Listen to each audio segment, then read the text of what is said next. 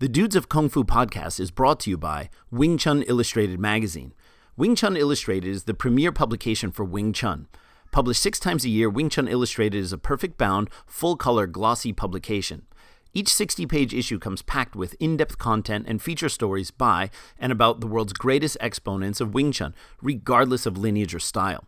Wing Chun Illustrated has featured people like Emin Boztepe, Philip Bayer, Yip Chun, Gary Lam, Donald Mack, Samuel Kwok, David Peterson, Chan Chi Man, Mark Phillips, Wan Kam Leung, Sam Lau, Robert Chu, Sifu Sergio, Victor Kan, and many, many more. There are two ways you can enjoy this fantastic publication.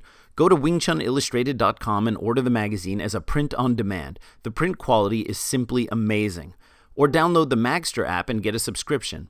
That's Magzter, M A G Z T E R. This way, when the new issue hits the stands, you'll automatically receive it as a download onto your smart device for offline reading.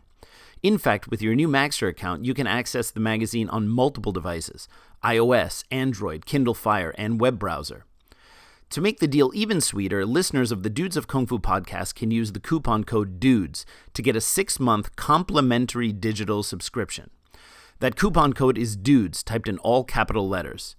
Go to Magzter, again, M A G Z T E R, to register, add the six month subscription to the cart, and apply the coupon code at checkout. The Dudes of Kung Fu love Wing Chun Illustrated magazine. Hey everybody, this is going to be an awesome episode of Dudes of Kung Fu. We have on Sifu Richard Torres, who is uh, known as one of the best historians when it comes to Bruce Lee and Kune Do that we know of. Um, Richard has been collecting information and memorabilia about Bruce Lee for many, many years, and his his collection just blows almost everybody else's, or probably everybody else's, out of the water. He's a he's an encyclopedia when it comes to Bruce Lee history, and I was really impressed with the information that he just has at his fingertips. So if you're into Bruce Lee and Jeet Kune Do and you want to know somewhere where it came from, this is the episode for you. You're gonna love it. And um, as you, and you just heard the uh, little announcement for the Wing Chun Illustrated magazine from Alex, which we are so excited about. And if you want to know another way you can support the Dudes of Kung Fu, go to patreon.com, patreon.com slash DOKF. And uh, we can appreciate any support you can help to uh, keep this podcast going. We're as excited about it as you are. It's growing more and more every day. And uh, enjoy the episode, folks.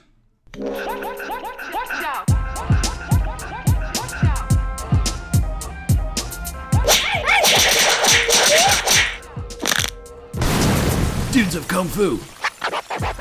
Please welcome your hosts, Alex Richter and Big Sean Madigan. Hey man, well, I love that intro music. That's freaking like I love that we put that together. That's and I say we put that together. We had Sean put that together. that, that sounds great, man. But, but we What's going on, Alex? Yeah, but of course we collectively take the credit because we are in fact the dudes of kung fu. So We're the dudes. We're the fucking talent here, man. We're the talent. You know, we don't let these producers take exact take you know credit for all their hard work. So I don't, I don't know if I talked about this, but you know that um, we're, we're you know Halloween is coming up. Uh, we're you know it's like a big deal because I have two daughters, and so I decided that I'm going to get the Game of Death suit. Oh God, you mean you're gonna you're gonna be Kill I Bill? ordered it, and I have the Yellow Death. Yeah, also ordered um, the Bruce Lee wig, which is really funny because when I ordered it on Amazon, it said boy band wig, but it's actually the Bruce Lee wig. So apparently, Bruce Lee's hair is also the same as the current boy band hairstyle. Nice. And um, but the funny thing is, I got the suit. You know, I'm only five foot seven. I'm the same height as Bruce Lee. But I'm, I'm not built as I'm very stocky for my height. I put the thing on, and the arms were a little short, and I just lifted my knee to like do a kick, and my thighs are really thick, and it just ripped totally from the inside, and Oh. it was like, oh shit. So Well, if you want to see get- it tear to shreds, let me put it on and try and. do some Incredible Hulk action with that thing. so anyway, uh, I, I hopefully I can. The only thing I still need left uh, for the suit is the uh, the onitsukas, the uh, the shoes, and then I got the thing complete. So everything's on its way here, but I have to exchange the the suit for the other side. So it's kind of a rare thing for me to kind of do something like this, but I figured it would make Sean happy, so why not? oh, yeah, uh, it's like you know, as everybody listens to the show knows, there's nothing that brings me more joy than laughing at Alex. So. I just it just makes my heart sing, man. You know, like I love my wife and I love to tease Alex. It's just there's that just photo basically was funny two things. too. I, I tagged you on the photo on Facebook because I thought you would really like that. Actually, I So- saw the photo. oh yeah, yeah, yeah. Sexy, right? yeah, of course, everyone everyone likes uh, uh, li- uh, likes the full yellow tracksuit, so but very few people can pull it off, myself included. I'm apparently too too too robust for it.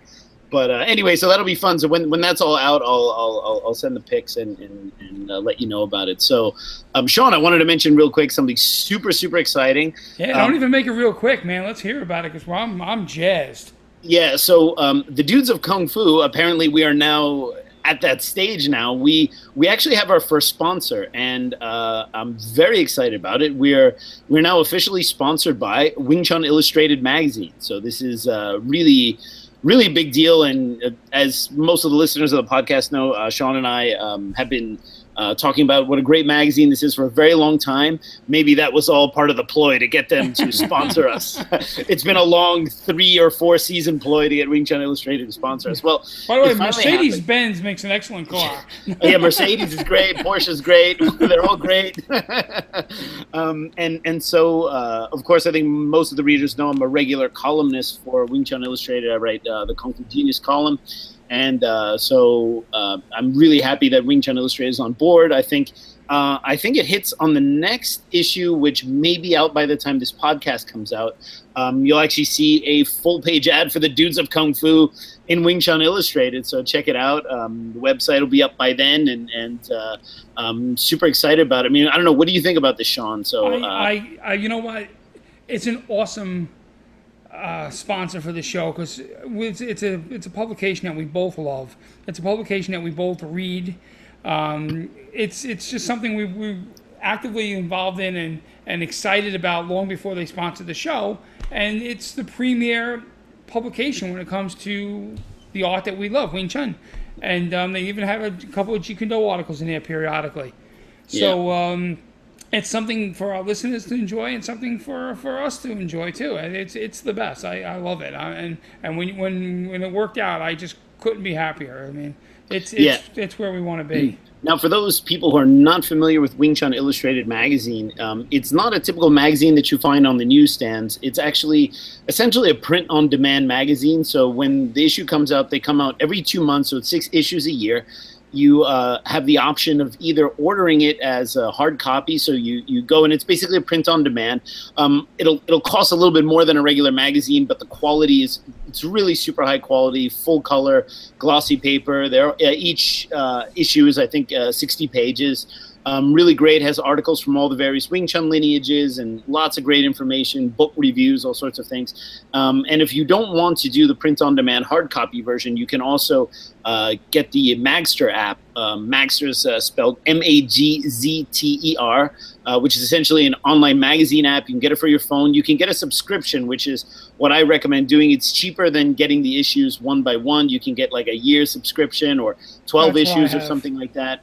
And then every time the new issue comes out, it essentially comes out as an automatic download on your phone. And then if you have a tablet or an iPhone or something, you can read it on there. So you have it with you wherever you go. You'll have all the back issues. And you also have the option to uh, order back issues as well. So you can go back and see uh, past issues and, and things like that. And of course, I was famously on issue number 18's cover. So it'd be a good idea to get one of those.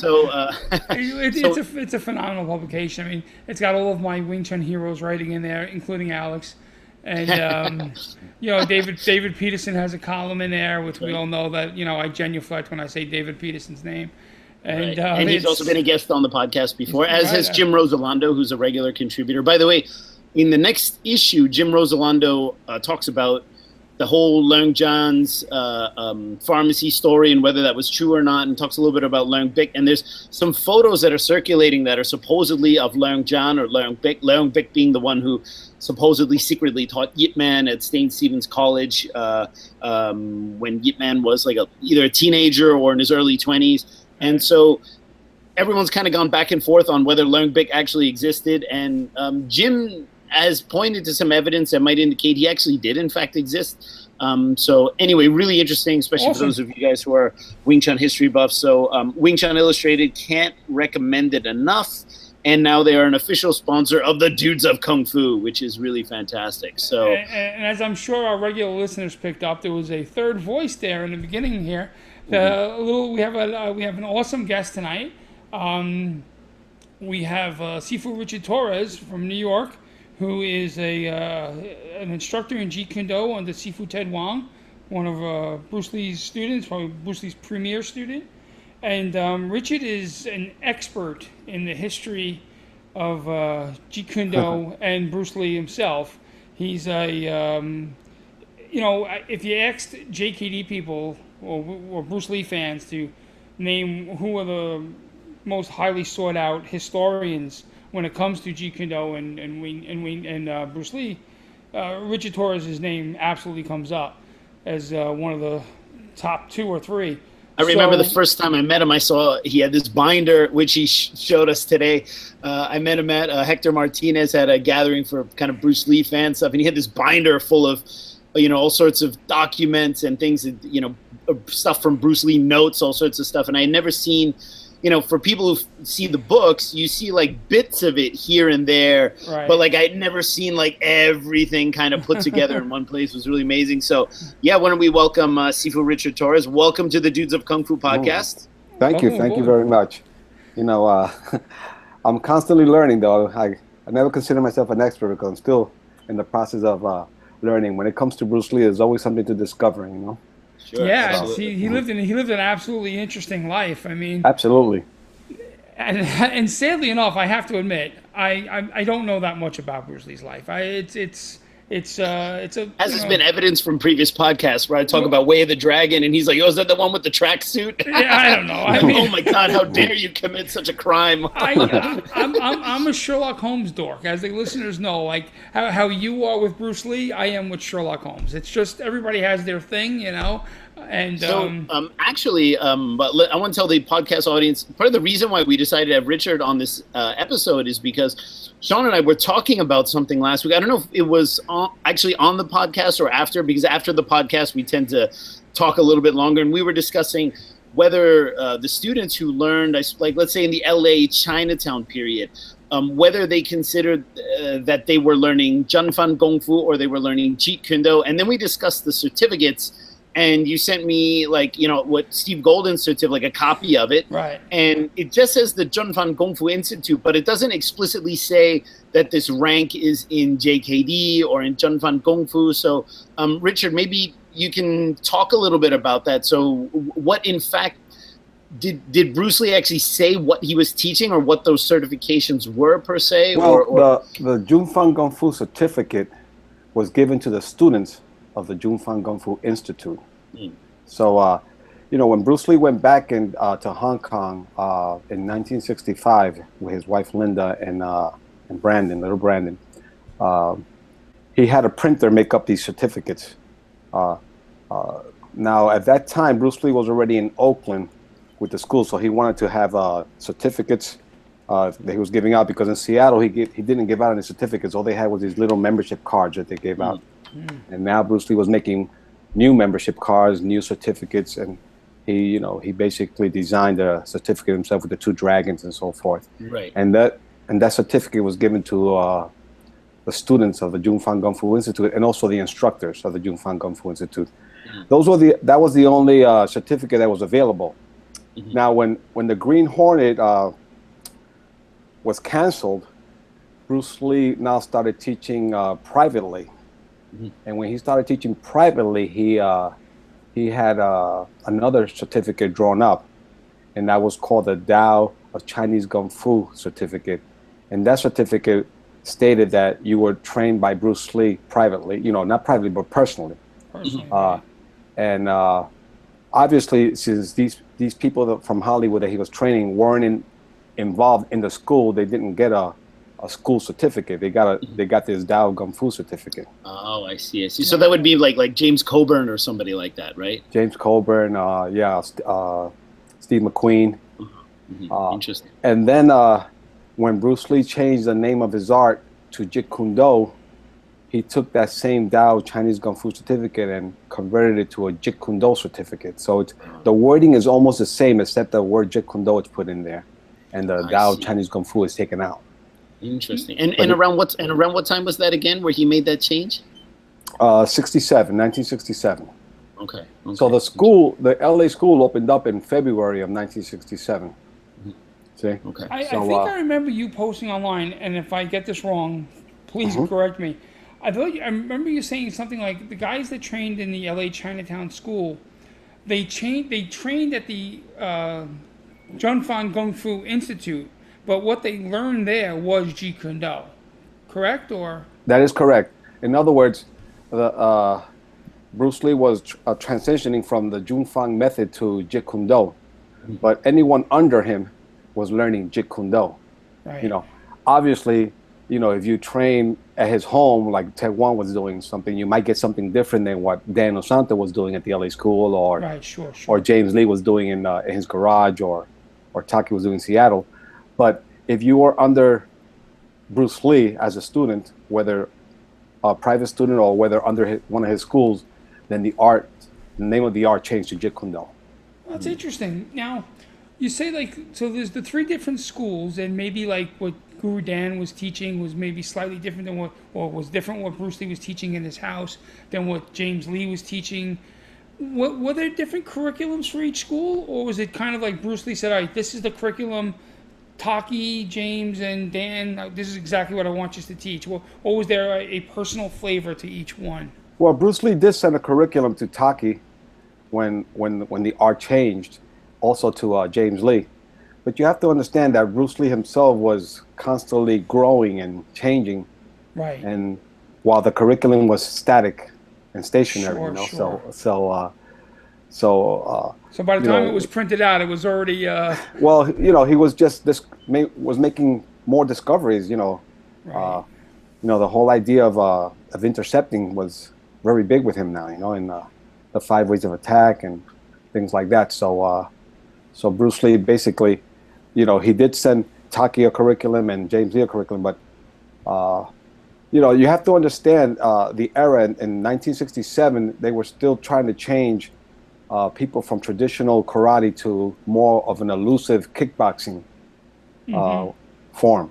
You know, in other words, let's put on some gloves and headgear and, and go at it. You know, growing cup and so forth, and go at it. So, so they were actually. Uh, so Bru- Bruce Lee's task at that time was to change these guys from the reverse punching, high block kind of thing to more like a kickboxing aliveness, fluidity. You know.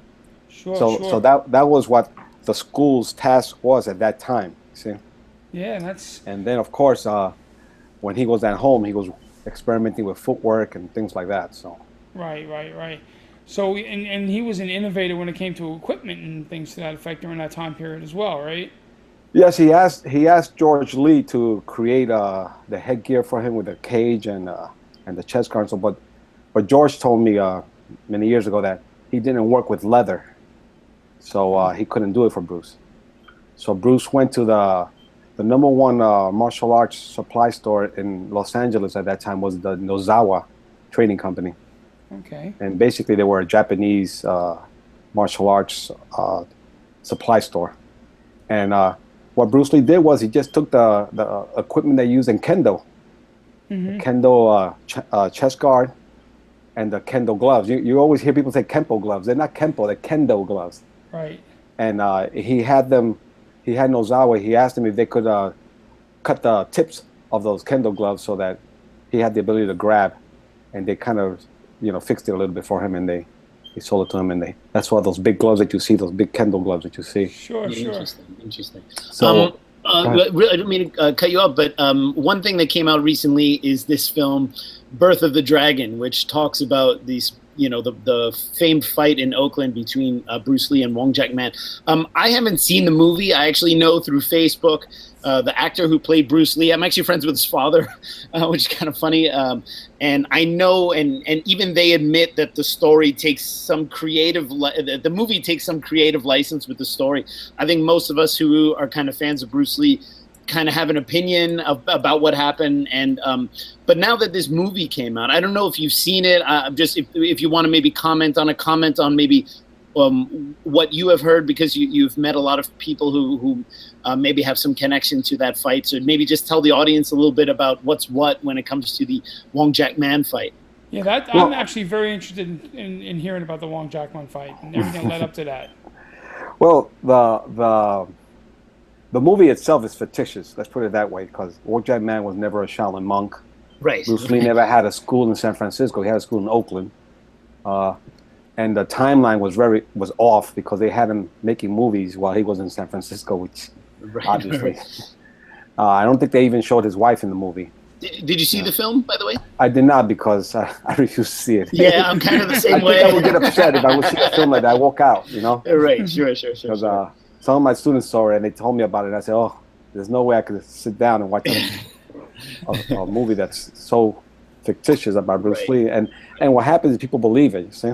Sure, right, sure. sure. So so uh, so I refuse to see it. Maybe uh, you know I'll see it if they show it on cable or something. But right, right, right, late night. and then I can pause it and take a deep breath and then watch, continue watching it. You know? but in the movies, uh, yeah, I you know once you know Bruce Lee's uh, story, you know, and you see these these mistakes that they make, it, it, it, drives you insane. You know. Yeah, sure. It's the same with the Yip Man movies for us in Wing Chun. It's like it's pr- pretty hard to watch. Yeah, you know, uh, you know, they're entertaining, but you know they're not accurate. You know. Right, sure. But uh, as far as uh, why the fight took place, it, it happened, you know, because uh, Bruce Lee gave an exhibition in the in the Sun Sing Theater in in San Francisco, and that took place in September of '64. Actually, September 5th, 1964. Wow. Yeah, you know, uh, what happened is this this woman named Diana Chang. Uh, made a movie for Run Run Shaw. It was called the Amorous Lotus POTUS. That's what it's called, or Pan. That's what it's called. But you know, that's what it, it translated to in, in English. Right. The, um, the Amorous Lotus Pan, and uh, and this movie was going to be shown in the Chinatowns of L.A., San Francisco, and New York. So to promote the movie, they were going to have her uh, make a personal uh, showing at each movie as it showed then when the movie finished, she would come out and people, you know, ask her questions and right, sure. So they needed they needed her to do something. So uh, they got a band so and for her to do some cha-cha dancing, and they got Bruce they, they got Bruce Lee to accompany her so he can dance the cha-cha with her because uh, somebody in Hong Kong told Run Shaw that Bruce Lee dances the cha-cha or whatever. So so they hired him to dance with her, but oh. Bruce uh, himself he said, you know, if I'm gonna dance a cha-cha, I also want to do a gun fu demonstration. And he said, hey, whatever, you know, as long as you keep the people entertained, you know, after the movie. So that was his thing, you know. Yeah, so yeah. so the first time they did it was in L.A. Uh, and that was in August. You know, Bruce Lee was just married a few weeks before, and now he was taken off to to do this uh, to do this uh, demonstration and dance the cha-cha with her and everything. But uh, I'm sure they did his wife LA was thrilled. Was that? I'm sure his wife was thrilled. I know mine would kill me. yeah, she was still pregnant and everything, but uh, you know, they uh, he left to do this. I guess it, you know, they paid him they paid him very well. But anyway, they actually wanted him to go to all three places, but he didn't go to New York. He only went to uh, he only went to L.A. and to San Francisco. And now this this took place uh, uh, a couple of weeks right after Long Beach.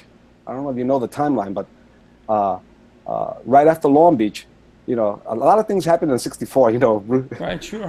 Bruce Lee leaves Seattle, moves with uh, James James Lee, opens up the school.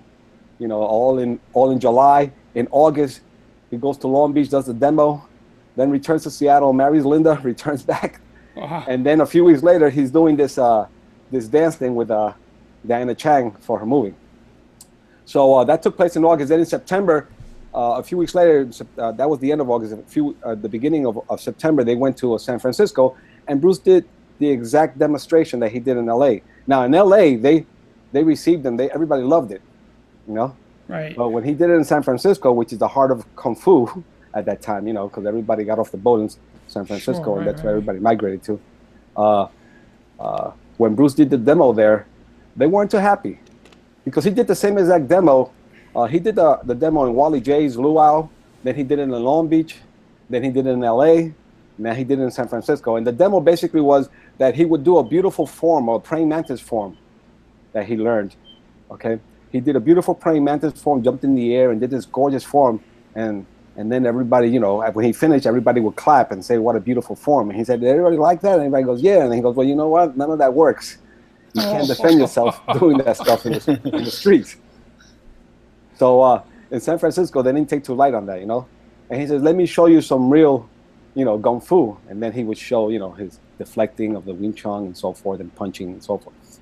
But um, uh, he had Dan Inosanto uh, with him doing the demo because uh, uh, in Long Beach he had Taki and James Lee, and then this was a few weeks later in L.A. and in San Francisco, and they couldn't take the time off, so. Right, right. So he just met Dan in Long Beach, and he said, "Hey, you want to come with me to? You know, you live in L.A. Come with me." And so that's the first time they actually demoed together in oh, in wow. '64. So so anyway, Dan uh, was doing it with him in San Francisco, and Bruce. Now you have to understand, San Francisco is right across from Oakland, you know, uh, with the bridge there, the uh, Golden Gate Bridge. So so Bruce took an opportunity there to uh, promote the Oakland school that they just opened a, a few weeks before. Right. So he took flyers with him, you know, promoting the school, giving the address of the school, and also promoting his book, the Chinese Kung Fu book, Philosophical Art of Self-Defense. You know, promoting that to see if he could sell it, you know, Right. on the mail order. So, so they knew exactly where Bruce Lee lived. Let's put it that way, you know, after he gave that demo. So after he gave that demo, uh, nobody in the audience said anything, but there were a few pe- gung fu guys that weren't too happy, you know Right, and- right, sure. and they took it as a as, as a challenge. You know, Bruce Lee turning down uh, uh, uh, traditional kung fu school. You know, Right, so they all got together. You know, uh, in their own little. They, they, basically there was a in San Francisco. They had all these little social clubs, and those social clubs had you know basically kung fu schools in there, and there and theirs was a. Well, you know, basically these guys went back to their social club and they said, you know, what are we going to do about this guy? And you know, they had the flyer. right. So, so what they did was they they wrote him a letter.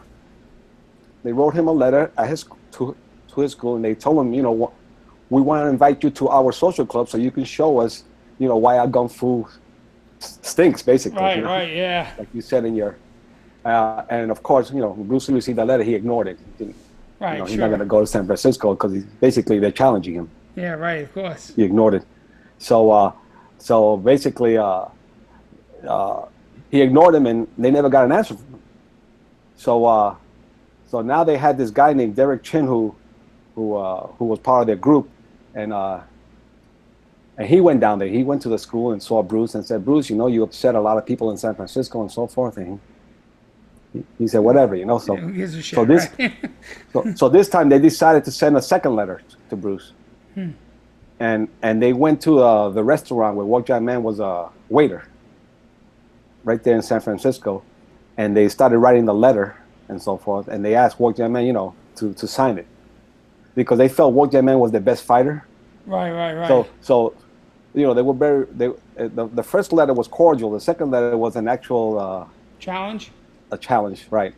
And they say, I Wong Jack Man challenge you, you know, Bruce Lee and so forth, you know. Now you got to remember when these guys fought, these kung fu guys fought, you know, they they basically did a lot of, you know, non-forms and moved around and Sure, you know, sure.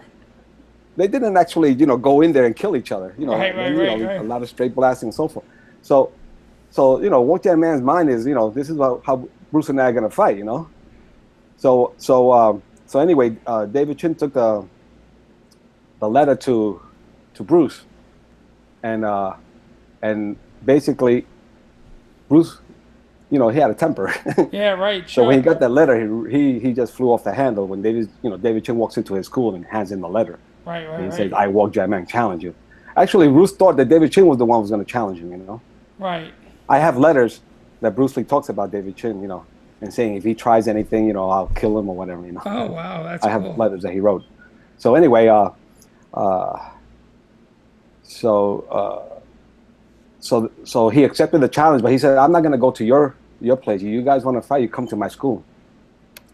So that's what happened. They they went to his school. So uh, so he accepted the challenge, and and, So, and uh, Wong Jack Man went there, you know, oh, with so a the group fight took place in, in, in one of these schools? In the Oakland school.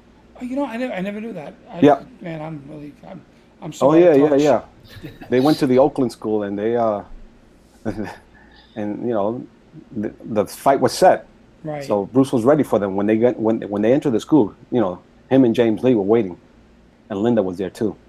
So uh, so they were waiting for uh, so Wok it, was all, it was in. really about, it was really about saving face, and and pride and and and money, right? Because you know you don't want to lose business to their schools.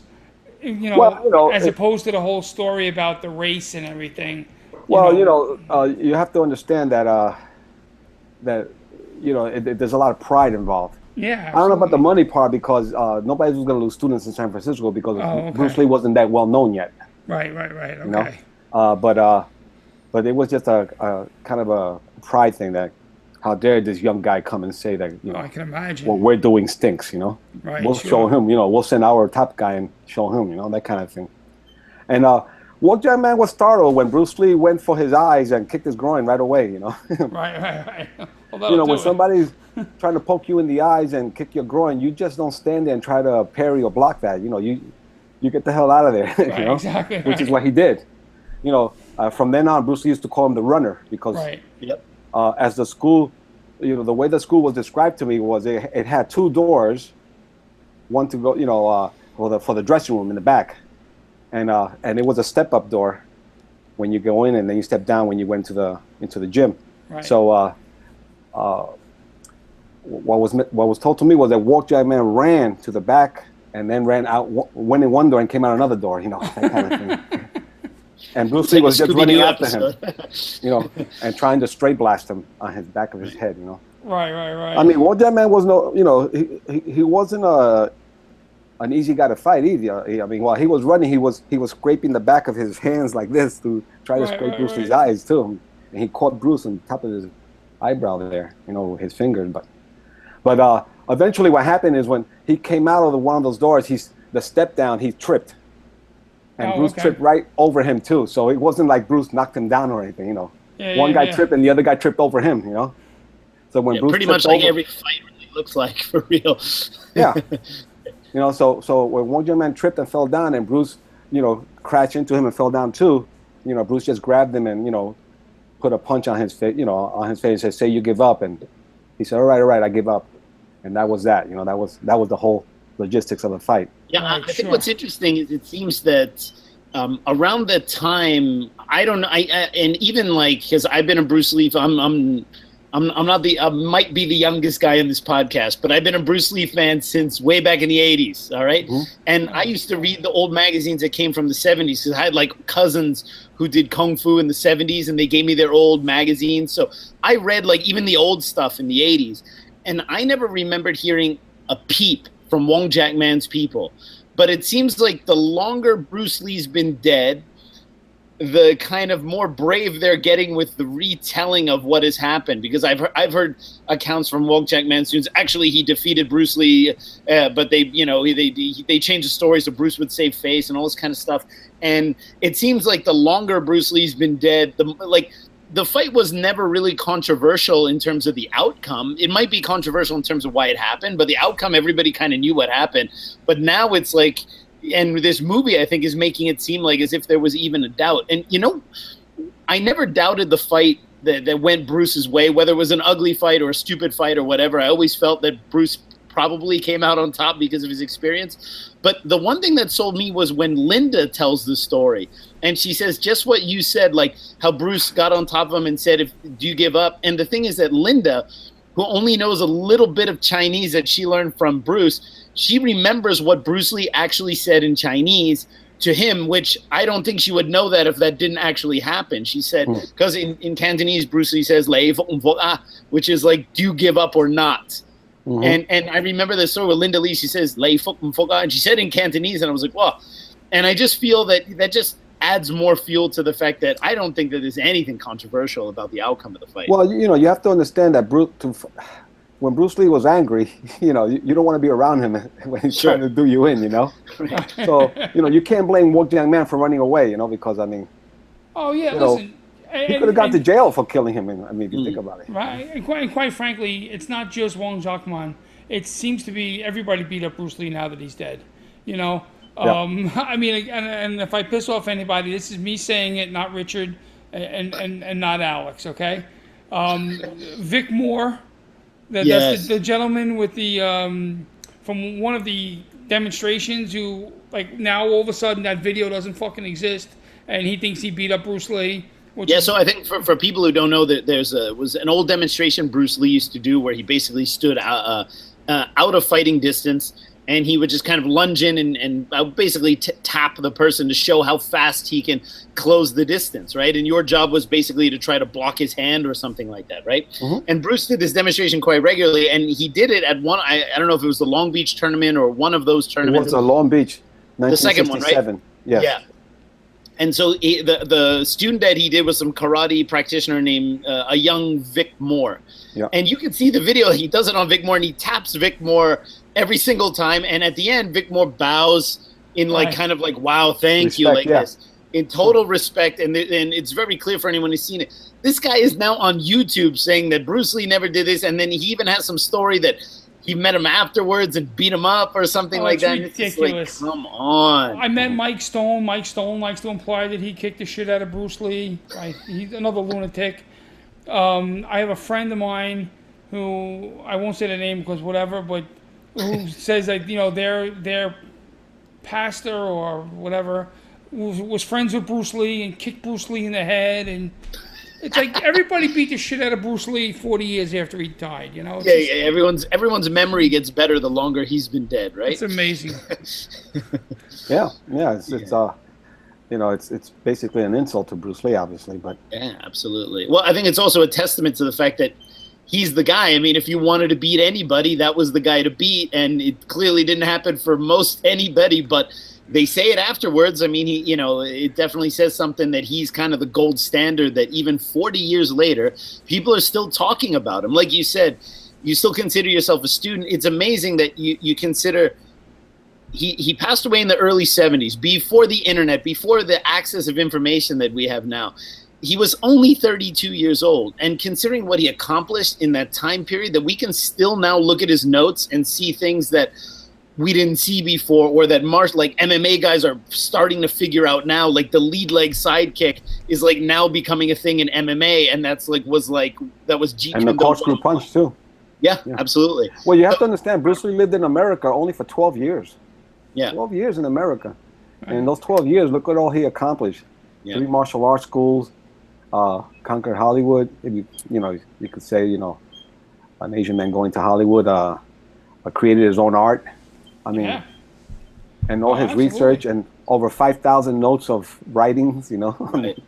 So, um, uh, so the audience knows a little bit more. You, you were a, a student of the late Ted Wong, Yes. um, who was, as far as I know, was kind of the a very close student of Bruce Lee, and uh, was also uh, a fellow Cantonese speaker as well, which is interesting because um, I, I'm not sure if I, I would assume James Yim Lee also spoke Cantonese. Um, but I, I think that Bruce didn't actually have, when at least when he was in the states, didn't have a lot of like Cantonese Chinese students, and you happen to learn from from the one. Mhm. Um, what um, what what can you tell us a little bit about um, how Ted Wong started with Bruce Lee and how how um, how their relationship and training got Uh, started? Ted Wong had a roommate, and his roommate found out that Bruce Lee was going to open up a school. You know, uh, the Green Hornet was still on, but it's about to be canceled. You know, probably a month Hmm. later or so, because the school opened up in February of 1967, and the Green Hornet canceled in March. But, but, uh, but Ted Wong went to the school because he he was interested in uh, in what Bruce Lee, you know, had to teach and so forth. So he he you know, uh, Ted Wong was a, a, a boxing enthusiast. He, he liked boxing, not kung fu. But uh, when he saw what Bruce Lee was doing, he's, he, he related it to that, you know, to, uh, Ah. to boxing, you know. But actually, uh, the, the, the way he tells me uh, the story is that uh, when he was there, uh, he didn't realize that you only went there by invitation only. he just showed up, you know. so uh, so so Bruce Lee looked at him and says, "Who are you?" You know. and Bruce and uh, Ted Wong answered him back in, uh, in, in Cantonese. You know who Right. he was. And, you know, he came from Hong Kong. And Right, uh, right. and Bruce Lee, you know, took a bonding to him. You know, so Sure, sure. they got Sure, close. You know, right. because they came from the same place. So yeah, of course, yeah, of course. that must have been. But, it must have uh, been nice for Bruce Lee to have someone that he can relate to and you know speak to in his native tongue and yeah. And then you know, uh, he he allowed him to join the school, but when it came down to sparring, these guys were all Kempo black belts. You know. right. and Ted Wong had no experience at all in martial arts. so he said, you know, when it was time for sparring, you know, he said they were all over him, you know, these guys, you know, because you know they were used to sparring, you know, kempo style. But you know, like I said, Bruce Lee was trying to convert them into more like a kickboxers kind of thing. Right. So, uh, so Bruce Lee said, you know what, I'm going to take you to my house and you train with me. So he took him as a private student, and from then on, uh, Ted Wong would go to Bruce Lee's house to train. And like he would say, you know, it wasn't just training. We, they hung out together.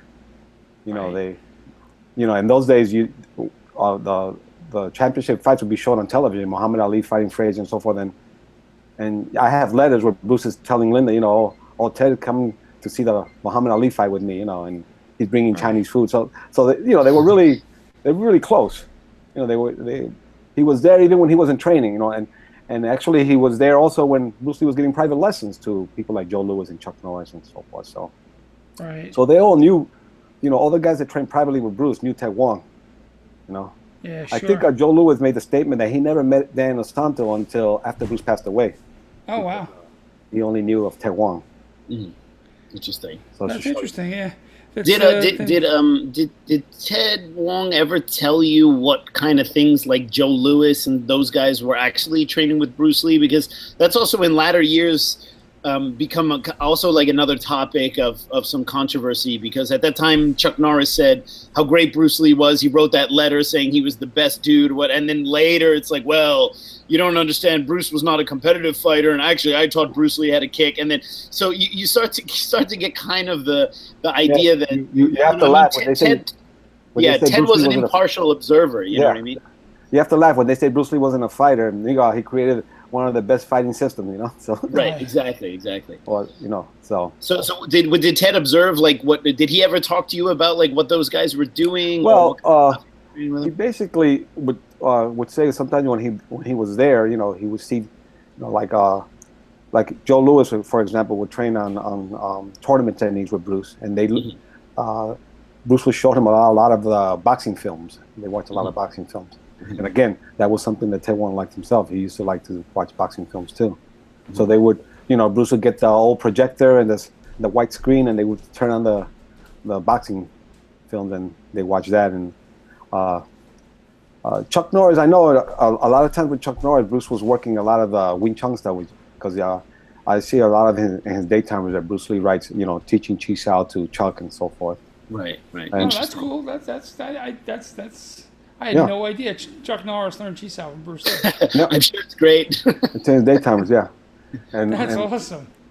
and Mike Stone, you know, Mike Stone said that he, he, he used to like to talk a lot with Bruce, you know, about the martial arts and so forth. Probably more of a student of uh, not physical learning, but basically uh, verbally, you know. right. Yeah, you know, I got to meet Mike Stone. Take I took a seminar with him, and um, he. Uh, the seminar was more about uh, mindset as opposed to martial arts. Mhm. And um, but it, at one point, I kind of made a stupid joke. He was talking to he was talking about Bruce Lee in the present tense, and I said I said excuse me I said but you're talking about Bruce Lee as if he's in the other room, and he said he is. I, this is gospel truth. I swear to God. I said, well, then can you bring him the hell out here and you can go home? I'm, I was like, we don't need you if Bruce Lee's in the other room. And of course, by the end of the day, he he was throwing all these impl- implications that he would handle Bruce Lee in, in, in any kind of sparring match, and he just lost the whole like, because it was a Jeet Kune Do school that we were all in. Oh. Hey, hey. And here he is talking about how he used to just beat the hell out of Bruce Lee in sparring. Talk about not knowing your audience, man. yeah, Jeez. really, you know. it's just like, Well, oh, you know, I met him. He's a really nice guy. You know, oh, absolutely, yeah. yeah, he's a nice guy. But um, you know, sometimes you know when you hear people talking about Bruce, uh, you see the Bruce that fought Wong Jack Man, and you see these people talking about sparring, Right, right, and sure. it's like two different right, sure. two different situations. You know, when you piss off Bruce and he wants to kill you, you better run. You know, Right, right, right, it's right. not gonna be you know you're not gonna get a, a hook punch in the cheek. Yeah, sure, You know, sure. I mean, he's, if he's gonna if he's trying to kill you, he's gonna try to kill you. Whereas if you're sparring with him and you know you got gear on and you're both you know just exchanging punches and kicks Right, with headgear right. on, it's a whole different type of fighting. You know.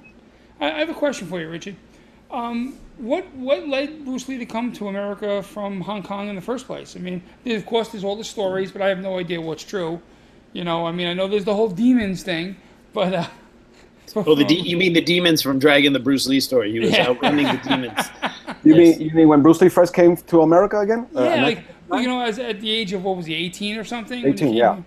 Like, why Well- did he come? Was it, was it to break into pictures? Was it Well, to? no, Bruce, Bruce Lee was supposed to was was uh, always uh, tailored to come to America to finish his education. His, his his parents always did that. You know, they already had the the older sister, Agnes here, and and they made plans for Bruce to return and uh, also Peter Chin to go to America. You know, for you know for, for the universities and so forth. So, but uh, but Bruce uh, didn't graduate from from the from what we call high school.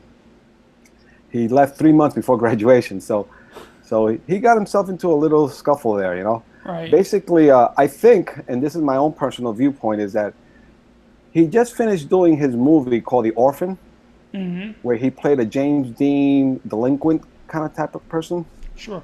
You know, one thing's when you when when when you can play a bad guy in a movie, you know, you can let go. hmm you know, without without any uh, uh, any problems as far as with the law is concerned, you know. So Right. so so he's he's playing this this role and, and really well, you know, and then uh, I think uh, probably didn't turn it off when when when it came to being being at home, you know, being in Hong Kong and so forth. And he got himself into a little trouble, and and uh, the father said, you know what, let's send you to America now. Let's not wait for your your graduation Right. which if you look at it, you know, uh, he came to America in April, I believe it was April of uh, 1959. So, uh, so, uh, so it, you know, they brought. He came here to basically to get educated. Mm. Now, now, uh, when he came to San Francisco, uh, he had a godfather that he was going to live with, uh, right there in Jackson Street. Actually, a, a few storefronts down from where Wong Jack Man later on will be a waiter. it's, it's funny. It's the same area. Uh, but as soon as you know, as soon as Bruce got here, uh, his godfather got him a job as a as a waiter in a Chinese restaurant. You know. Uh, Ruby Chow's, right? No, it wasn't Ruby Chow's. Ruby Chow's in Seattle. But Oh, this okay, was one of our local restaurants right there in San Francisco. Yeah, leave it up to I me don't to think Bruce screw Lee- up the history. Yeah, but I I think, think I, Bruce I Lee- think people forget that Bruce was in San Francisco for a bit before he went to Seattle. Most people think he was in Seattle first, but he was like in SF for a little bit, and then he went to Seattle, and then he came back. Right? Right. Correct, correct. He, uh, you know, when he got off the boat, it was in San Francisco. right. And in San Francisco, you know, remember I told you later on he's going to come back and do that demo in '64. yeah, but yeah. This was 1959, and uh, and he got that job, but he didn't even last a week. But you have to understand that Bruce Lee, Bruce Lee was making money teaching cha-cha. You know, he did it in the on the boat when he, on the way from Hong Kong to America. He was teaching cha-cha, and he would make. They paid Oh. him for that. You know. That's So- cool. So when he, went, when he got to San Francisco, he started teaching cha-cha at the YMCA there in San Francisco. And then he got uh, another gig in uh, right across in Oakland, across the bay there, in uh, a Chinese uh, recreational center or something, and to teach cha-cha. So that's what he was doing. Actually, one of the guys that he taught cha-cha to in Oakland was a guy named Bob Lee, who uh, who saw Bruce. You know, when they took a break, Bruce Lee started doing a form, a gung fu form, and he saw it. He goes, "Hey, my brother does gung fu too." And he said, "Oh, what's your brother's name?" He goes, "James Lee." You know, James Lee's brother, Bob oh Lee. wow, that, that's cool. And Bruce Lee was teaching him cha-cha. So, that's, so, uh, that's really cool. so in 1959, Bob goes and tells James Lee, "Hey, this is this kid from um, Hong Kong. You know, he's pretty good." So he hears the name Bruce Lee. You know, but uh, but but James Lee wouldn't hear about Bruce until Wally Jay sees Bruce in Seattle. so so Bruce left. Bruce Lee left. Uh, so you know, in Bruce's mind, he was he could make money teaching cha cha, and probably that was something that he thought about, you know, uh, teaching in America too to make money. Never gung fu. Gung fu was just his hobby, but never did he Right, ever sure, think in his right mind that he would make money teaching kung fu. It, it, it was he knew he could make money teaching dance. You know.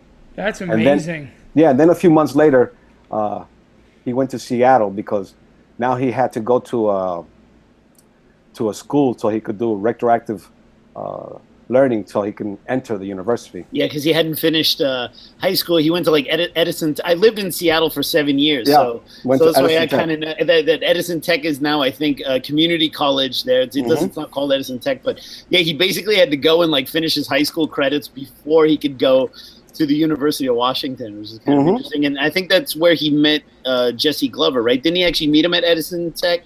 Well, uh, he did. Well, what happened was that uh, Bruce Lee did a demo. Uh, you see, when when he got picked up in uh, San Francisco, it was uh, he he got picked up by uh, Fook Young, which which was a friend of uh, of uh, Bruce Lee's father, and uh, Fook Young was also an opera star, Mm. so he had to learn a lot of different kung fu arts. Right. So uh, when Bru- when Bruce came to Seattle, he joined the club. He joined their club, and actually it was Fook Young that taught him that that Northern Praying Mantis form that Bruce Lee would do as a demo that everybody would clap that I tell you about. Oh yeah. He learned it from them, yeah. And actually, uh, so in uh, September of '59, uh, that club was going to do a demonstration because they in Seattle they had something called a Sea Fair. Yes, Yeah, they, they still have have it. They still have it. They still have it, right? Yeah. yeah. So so uh, the club was going to do a demonstration, and uh, and actually. uh, One of the thing, one of the demos was Bruce Lee dancing the cha cha again uh, in, in Seattle, yeah. And then and then they did the demo, and then Bruce Lee did the the praying mantis uh, demo form.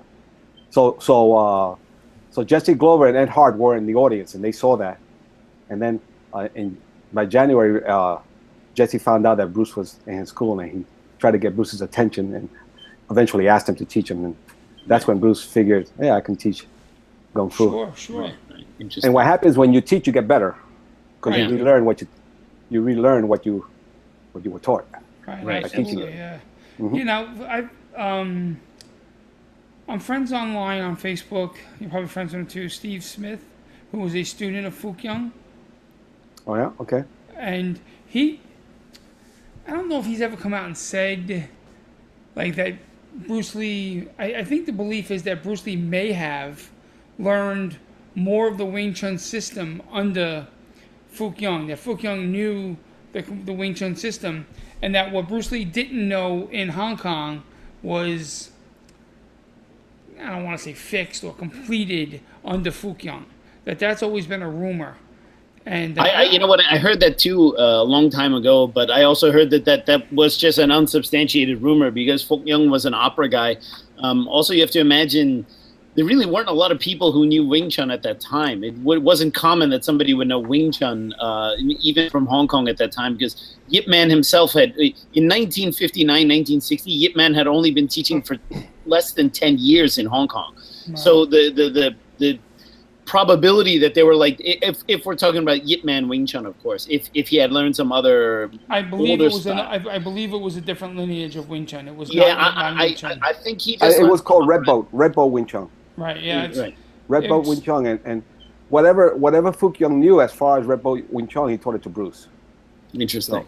So, uh, but uh, you know, I always hear that Bruce didn't learn the complete art and so forth, which might be true or not. But I mean, he trained in Wing Chun for five years in Hong Kong, you know. And oh uh, yeah, no, he definitely had a good. He had. He and then he had private base. private instructors. He, you know, he had uh, you know, the guys that were teaching him were all, you know, Well, usually, I mean, I can tell you as a Wing Chun guy, most of the time when when Wing Chun guys say, "Well, you know, Bruce didn't learn the whole Wing Chun system," it usually just comes out of jealousy. It usually just comes out of they need to have something that they feel that they can hold over on him, you know. And my my counter to that, and I'm a Wing Chun guy, is always, well. He seemed to have done a lot better than you with part of the Wing Chun system than you've done with the entire Wing Chun system. So, you know, I, the idea is also you, you can have somebody learn all sorts of things, but it doesn't mean if the level of practice isn't there, if the level of understanding isn't there, Sure. it doesn't really matter. And I think a lot of people tend to make a bigger deal about that uh, uh, than they do. And Bruce also came from the early period of Yip Man Wing Chun when they were going out and testing it against the other schools. So even if he just knew, let's say, the basics, well, he was actually using those things against resisting opponents. Whereas later, when Yip Man was established, most of those guys were not really going out and testing themselves anymore. So Bruce also came from that kind of he was kind of forged in the fire of testing it against other people. So he also came from the best time period as far as that goes. Well, you know, Jesse talks about that Bruce Lee had four instructors in Wing Chun. You know, Wong Shun Leung, William Cheung, uh, Ip Man's instruct uh, assistant, and Ip Man himself. Mhm. So, I mean, what better what better uh, teachers can you have? You know, as Yeah, far as course. learning an art for five years, right, right. and uh, you know, so uh, and then like you say, testing it, pressure Yeah. testing it. right. You know, because Bruce Lee was a fighter too. So, Definitely. so uh, you know, he he probably did take it to a a higher degree. Right. Did you? Uh, by the way, I noticed you and your uh, student um, Vincent, who's also a really good friend of mine. Uh, you guys went to Hong Kong. Uh, I take it you went to the Bruce Lee exhibit that's over there at the uh, Hong Kong Heritage Museum, right? What did you Oh, think yeah. about that? Oh, it was fantastic. Yeah. Right. Really, really nice. They did a good job. You wonder why they don't just keep it there as because uh, I think I think the museum doubled is it's it's uh Oh, for sure. with, with with that exhibition there. You know, so For sure. I I I, Why I, not I just go leave it there all the permanently? time. Yeah, I, I go there. I, I every time I go to Hong Kong, which is usually more than once a year, I just go there um, because they every time I go there, they'll like add some stuff and take some stuff away, um, Mhm. but then they'll put new stuff. What's interesting is. Uh, and, and you can definitely vouch for it. You're not allowed to take photos in there. That's why people don't really know what's in there. But they have like Bruce Lee's books all behind a glass shelf. They have like all sorts of things that were in his home, his training equipment, and then they Mhm. have artifacts from the films. But what's interesting um, is, did you have a chance to see that documentary that they show there? That they have like the a one hour documentary. It. In my yes. opi- in my opinion, that's one of the best documentaries because it's the only one that they talk to all of his Hong Kong friends, a lot of people who knew him, and I feel that the stories are a lot more intimate about Bruce Mhm. Lee Mhm. than in previous documentaries. But unfortunately, you can only see that documentary if you go to the exhibit, and I think the exhibit's maybe only up for about another two years or maybe a year and a half. So I c- really urge people because when the exhibition is over, the these things have been collected from maybe over 10 or 15 collectors they put all their stuff together that stuff is all going to go back to the various collectors and it's never going to be in one place again like this so if you guys have a chance to go to hong kong like pronto very go historical. and see this Yeah, 100% it's amazing it is amazing. It's very historical the stuff that they have there. You know. They what was did, did they have the han claw when you were there uh the claw? No, they don't the, have, fir- that, the, have the- claw. the first time I went, it wasn't there. And I geek out about all sorts of Bruce Lee stuff, but the last time I went there, they got Sekin's uh, claw from Enter the Dragon, and Very I just good. looked at it. and It was just like, my God, it's the claw! Like I, I couldn't stop Claw. staring at it. It was like it's the claw, and it, you Yeah. see the little metal handle underneath where he held it. It's just like it's. It was just amazing. I don't know. For some reason, I, I I was with one of my students. I'm like, my God, it's the claw and my student took a secret photograph of it because even you weren't allowed to take photos, but he like kind of held it, t- took a photo of it. So I, I have a photo of, of Han's claw in a glass case, which is pretty sweet. But That's really Uh, cool. Yeah. yeah. So um, did you also when you were in Hong Kong? Did you um? I know you also met with my good friend Bey Logan. Did you do any kind of Bruce Lee related stuff while you were in Hong Kong? Did you find out anything about Bruce Lee that maybe you didn't know before, or do anything, or do, like what kind of Bruce Lee stuff did you do? I think you, I, I was very jealous. I think you went out with the guy who hosted that TV show who had interviewed Bruce Lee once, Yes. and yeah, and uh, so what, what um what was that? His name totally escaped. It was a Robert Chua, right? Was Rabbit his name? Chua, yes. Yeah, Rabbit Chua. Um, nice what, guy. what was that like? Yeah, what was that like? Well, he he told us a lot of inside stories about Bruce. You know, when it because he was the guy who was the producer of the Hong Kong TV. Yeah. And when Bruce Lee would go there, and uh, he gave he gave us a story about how Bruce Lee uh, uh, agreed to uh, be inside the cake when they were celebrating the anniversary of the of the show.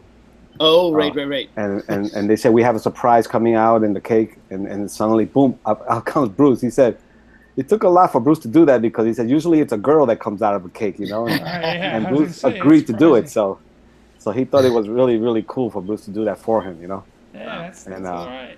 but yeah, when we went to Hong Kong, we visited uh, Bruce Lee's home. We it, it was basically the, the a one at 41 Cumberland Road. The correct. Yeah, We yeah, went yeah. there, you know, uh, and uh, you know we spoke to a few people that knew Bruce. It, it was Right. it was really nice. Hong Kong was really uh, surprising to me because I, I expected it to be like old Hong Kong movies, you know, like you see the old Hong Kong movie with the gangs and everything. We were Yeah, ready. yeah. I was ready, you know, just in case of anything. And, and it's a metropolis. It's beautiful. Yeah, it's, it's, so it's nice. so it's so much more modern than New York in many ways. And, modern, Yeah, yes. it's uh, We also Hong Kong's pretty Ocean amazing. Terminal, where Bruce Lee took a lot of pictures in Ocean Terminal. Yeah, up know, there. the yeah, sidekicks and all. yeah. They have the Harbor View Mall. All of that's new, but the building is still back there in the background. Yeah. You can still go onto the parking lot where he took Yeah. those photos with the So I took pictures of that with the with the building behind me. So Awesome. in, in the footsteps of Bruce Lee, as we call it, you know. So Yeah, sure, sure, sure. Um, yeah, I've, I've done a lot of those things, like gone to the various places. Unfortunately, the house that Bruce Lee grew up in is now just a mall on Nathan mall. Road. Yeah, Nathan so- Road, yeah. yeah, nothing, nothing really interesting to see there. It's kind of Very a terrible, terribly uh, uh, typical mall from the '80s in Hong Kong. But uh, yeah, it's like I would love to have seen uh, the original building there, like two, two something, two hundred something Nathan Road or whatever that was. Yeah, I kept it a, a memorial, right? Uh, yeah, absolutely. make a museum out of it. Yeah, definitely. Well, Well, I, I hope I hope they do that with the other with the other house. Uh, the the problem is that they, they can't settle on who who who gets the rights and who gets the money for that. They would like to turn it into some kind of a Bruce Lee museum, but uh, you know, hopefully hopefully they do something. I, I would would Yeah, be real like a- shame. Yeah. they have a daycare center right next to it. I mean, it's- Yeah, it's yeah, So funny. that's a kind of a funny area, and they have a lot of driving schools. If you ever walk there, you see all Mhm. like the, the student driver cars around there. So if Mhm. you ever go to Bruce Lee's old home and you look there, you see these like teenagers in these learning how to drive cars, kind of staring like, why are these non-Chinese people here in the middle Exactly. of Kowloon Tong, right? they start looking at you like, "Why are you there?" You know, and, and taking pictures in front of the house and everything. Yeah, it's Yeah. kind of very, very random for them. hmm Yeah. And you go, "Don't you understand that Bruce Lee used to live here?" You know? they don't get it. They don't get it. Right, right. Yeah, I actually was talking to um, your student Vincent um, last week. I was telling him how I thought it was so cool. I saw his pictures on Facebook where, like, all these famous pictures of Bruce Lee. Um, I'm not, I think it was the trip he went with you, where he went and, like took pictures in like the same exact spot. yeah, that's Ocean Right. Terminal. Yeah. yeah, yeah. that was cool. That was Yeah. that was all right. I like Yeah. that. Yeah, we took it at Ocean Terminal where, where Bruce Lee was doing some kicks and so on, and, you, and then we tried to do the same in the same angle and so forth. Yeah, yeah. That was, and then the was ocean all right. itself, you know, where the boat was there, the Bruce Lee was there also. So it, it Yeah, was nice. Hong Kong has also changed so much. Like the skyline is so completely different that in many instances it's almost impossible to recreate those photos because there's so many new buildings and so much new Mhm. construction. Um, Bruce did an amazing photo shoot with um, uh, a number of people like Lam Ching Ying and uh, Wu Ngan and all these people where he was out basically out in in in in the fields. And he had like he was wearing like those bell bottom pants, and he had his shirt off, and he had the nunchucks, and then the other guys that? were in the New, new territories, they call that. yeah, we're in the karate uniforms. And the thing is, that's in um, in a place called Sai Kung, and that is probably the only place that's still exactly the same. And I know a guy who used like uh, Google Maps to find the terrain, and he like he pinpointed the exact spot, and then it actually looks as you can go there and still still take many of those photos, which is interesting. That's kind of up there in the countryside, which is uh, a somewhat undisturbed part of Hong Kong. That's Yeah. awesome. That's awesome. So, um, um, Richard, before we get out of here, let people know if they want to learn Jeet Kune Do from you, how do they get in contact with you, and where do you teach, and all that good stuff. Well, I teach in New York, uh, in uh, upstate New York, a town called Fishkill, New York. Uh, so if someone's you know in the New York area and they want to train, they can just can call me. Uh, my Awesome. phone nu- my phone number is 845-897-2049. And what's Do your you have a website? Our website is www.jkdmartialarts.com. Pretty simple. Excellent, excellent. Richard, this was a lot of fun. Thank you so much for coming on the podcast. Okay, you you're We welcome. you- I hope enjoyed you it. enjoyed very it. much. I- it was a lot of- and by the Yeah, way, and- folks, I'm going to be seeing Richard next week. Um, he's hosting uh, my Sifu, Steve Golden, at uh, at Richard's school up in Fishkill, and um, I'm really excited. I'm going to see a whole whole bunch of friends I haven't seen in a while, and I'll see Richard, and It's gonna be a lot of fun. we're gonna have a we're gonna have a good time. It's uh, it's, it's you know Richards has ha, has a ton of experience in Jeet Kune Do, and if you're anywhere in that area, I, I don't think there's a person alive who's hosted more Jeet Kune Do seminars than Richard. So he's, he's he- well, it's the truth. I mean, you you, you put together that first nucleus type seminar before the I did the first thing. one right, and then the nucleus. Uh, Linda Linda wanted to do the same thing. She called me and said, "Can we do that same thing for?" And, Yeah, and she called so- it. And so they they basically did the same thing that I did. Yeah, so people should absolutely look you up and Mm-hmm. and, and and go visit you, and maybe while they're there, you can show them a Bruce Lee note or something. like, I have a lot of them. it's a lot of fun collecting on Bruce Lee, believe me, and and then putting all his. It's like a putting a puzzle together, you know, putting his whole I life story yeah. together. well, you definitely But, uh, have a passion for it, and that's it that's helps awesome. you understand, you know, uh, Bruce Lee, and and also, you know, when somebody says something that's wrong, you already you can catch it very quickly, you know, right? when Sure, you understand sure. the history. You know, it's funny because there's so much more th- about this that I wanted to discuss with you. Well, of course, we're running out of time. Uh, maybe we'll- we'll have you on the show again because there's there's things with certificates and and why he closed down the Chinatown schools and all these things I'd love to discuss with you. But um, we, we Well, have well to that, cap that's it. definitely a reason to do another podcast. Right. Let's go for have- it. We'll Yeah. definitely have you on again, and uh, if you had a good time, we hope you did. And I enjoyed it, yeah. all right, very good. All right, all right, Richard, we appreciate this, and Okay. uh, Alex, I'll see your ugly face again soon. All right, Richard. Hey, it was a lot of Take fun. care. We'll see. You, we'll see you soon. Take care. Come and join us with, with Steve plays, uh, Alex. You can come down. Okay, well, I'll try my best. I'll try my best. Thanks. Okay, take all care. right, be everyone. good, man. If you're enjoying the Dudes of Kung Fu podcast, there are many ways in which you can support it. Go to dudesofkungfu.com slash support to find out how you can help your favorite Kung Fu podcast. As a supporter of the Dudes, you'll get early access to episodes, as well as a number of other benefits based on your donation level. This includes in depth topic lectures and Ask Me Anything episodes with either Big Sean or me, Alex Richter. As always, you can support us in small ways as well. Give us a like at the Dudes of Kung Fu Facebook page and share links to episodes. It's also a great boost if you could rate and review the podcast on either the iTunes or the Android app stores. If you have any suggestions for topics or guests, please write us at the Dudes of Kung Fu Facebook page. Please understand that neither Sean nor I can guarantee a response, but we will consider any serious suggestions. And finally, I ask that you help spread an open dialogue with other practitioners of martial arts. Chinese Kung Fu, in particular, has long since suffered from caustic political discourse, which can only change with you. Remember, the person you wholeheartedly disagree with doesn't love martial arts any less than you do. Take care.